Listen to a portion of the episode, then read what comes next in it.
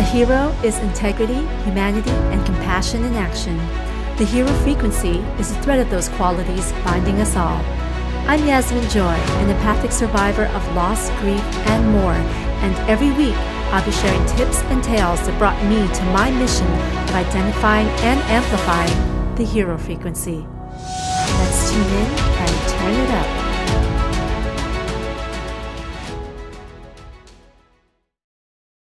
Hey, welcome back. If you're just joining in the middle of this New Year's prep series, you're welcome to listen to the rest of this episode and any of the parts of this series in any order. But it may be helpful to check out the first part of the series to understand what it's about and what to expect. So you can listen to part one first or just jump right in. Without further ado, here we go. This is the final part of Year of Your People, Part 9 Not Knowing is Revealing. Sometimes a person in a relationship is not overtly toxic or harmful. The craftiest manipulators quietly pull strings behind the scenes or play a deft hand at passive aggressiveness, but you can feel their cold darkness deep beneath their calm surface. If you've made the efforts to genuinely and openly connect with people who seem to look right through you, only address you in a friendly manner, if at all, when there are witnesses, rarely or never initiate connection, speak to or do things with you because of relational obligation, you will feel this in its bare minimalism. And or they don't acknowledge any of your efforts in any way. If you're experiencing any of these things from an individual or group and you feel strangely sick or unhappy around them, it's your gut telling you that the relationship is not right. There is no genuine kindness, care, nor respect from them to you, even without blatant meanness. If it's a marriage and you're able and ready, you can choose to get out. You don't have to wait until the other person cheats or beats you or grows up and learns to relationship in a healthy way. If it's family, by blood, marriage, sacred childhood, pinky swear, whatever, same. You don't need anyone's permission nor approval to leave an empty, ignorantly neglectful, or intentionally excluding, stonewalling relationship. Intentional neglect and disregard is a cruelty too often understated, if not dismissed entirely. It causes suffering, encouraged to be done silently, in a world full of spiritual bypassers.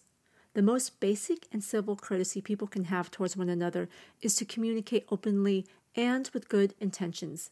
Unfortunately, not everyone has the inclination or know how to do so.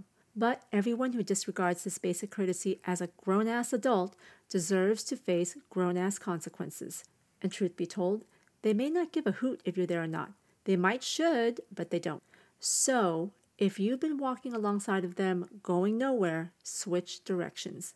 Your life has its own path of purpose with others going the same way. Those are your fellow journey folk, and the views are always spectacular with good company. That was the last of the series that I wrote in 2020 as I embarked on the new journey of my life, which gave me a complete about face and put me back on track to a life I love with people who will help keep me here. Let me just recap the topics of the series by title. Part 1 The Why. Why the series, why it's relevant for you, and how addressing each of these parts can change your life. Part 2 You First. Understanding the universe of yourself is key. Part 3 Your sixth sense is your first sense. Your intuition gives you clues and has your back. Part 4 Heel to toe, no tiptoeing. If you aren't moving freely in the company you keep, you're not in the right company. Part 5 You have to see it to relieve it. Elephants in the room give you big fat clues.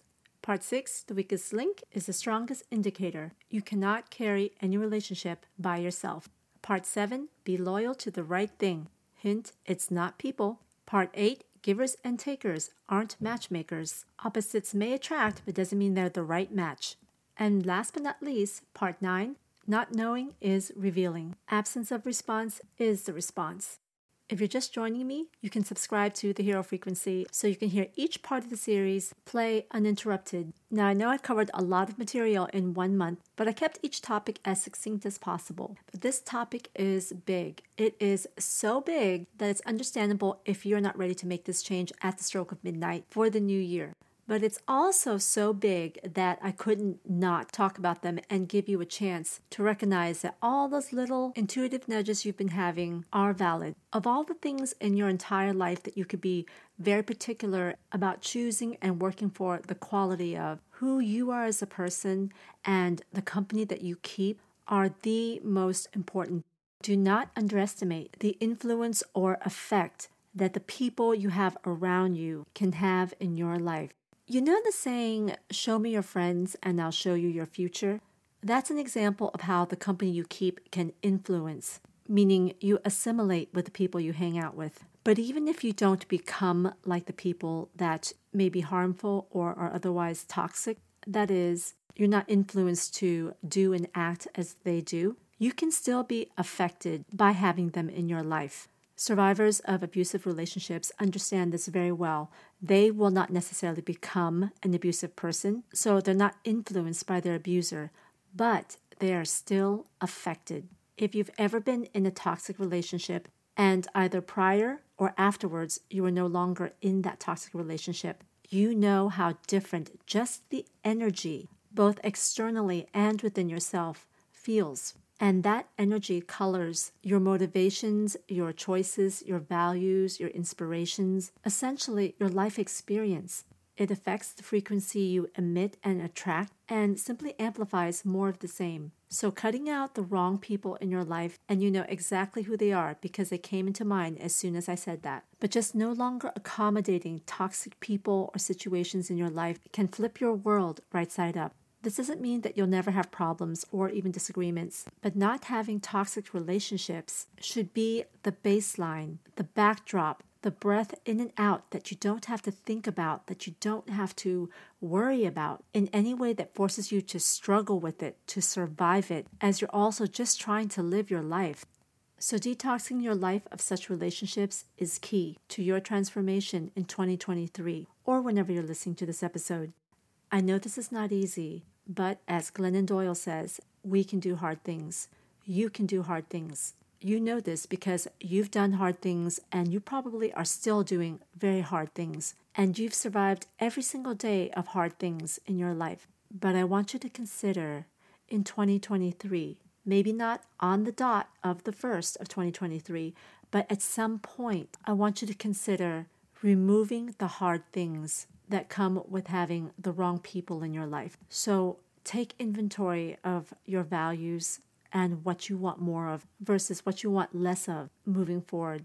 I do want to point out and help you recognize that if you've been in unhealthy relationships your entire life, including maybe if you've grown up in a toxic type of a household, you may have no idea what healthy looks like, and your threshold for unhealthy can be very high one can argue that if you're not being seemingly affected by something toxic, then it can't be so bad, right?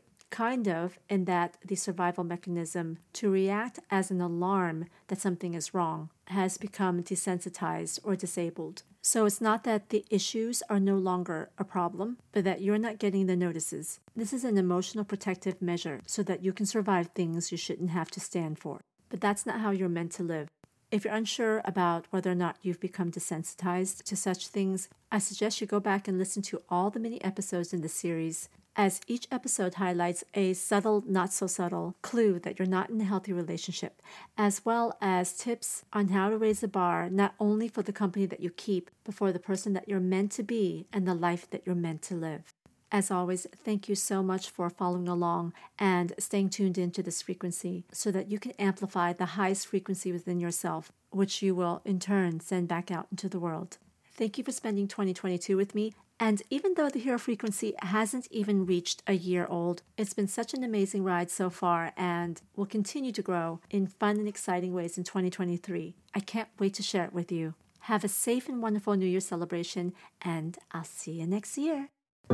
Every day is an opportunity to exercise your integrity, humanity, and compassion, including for yourself.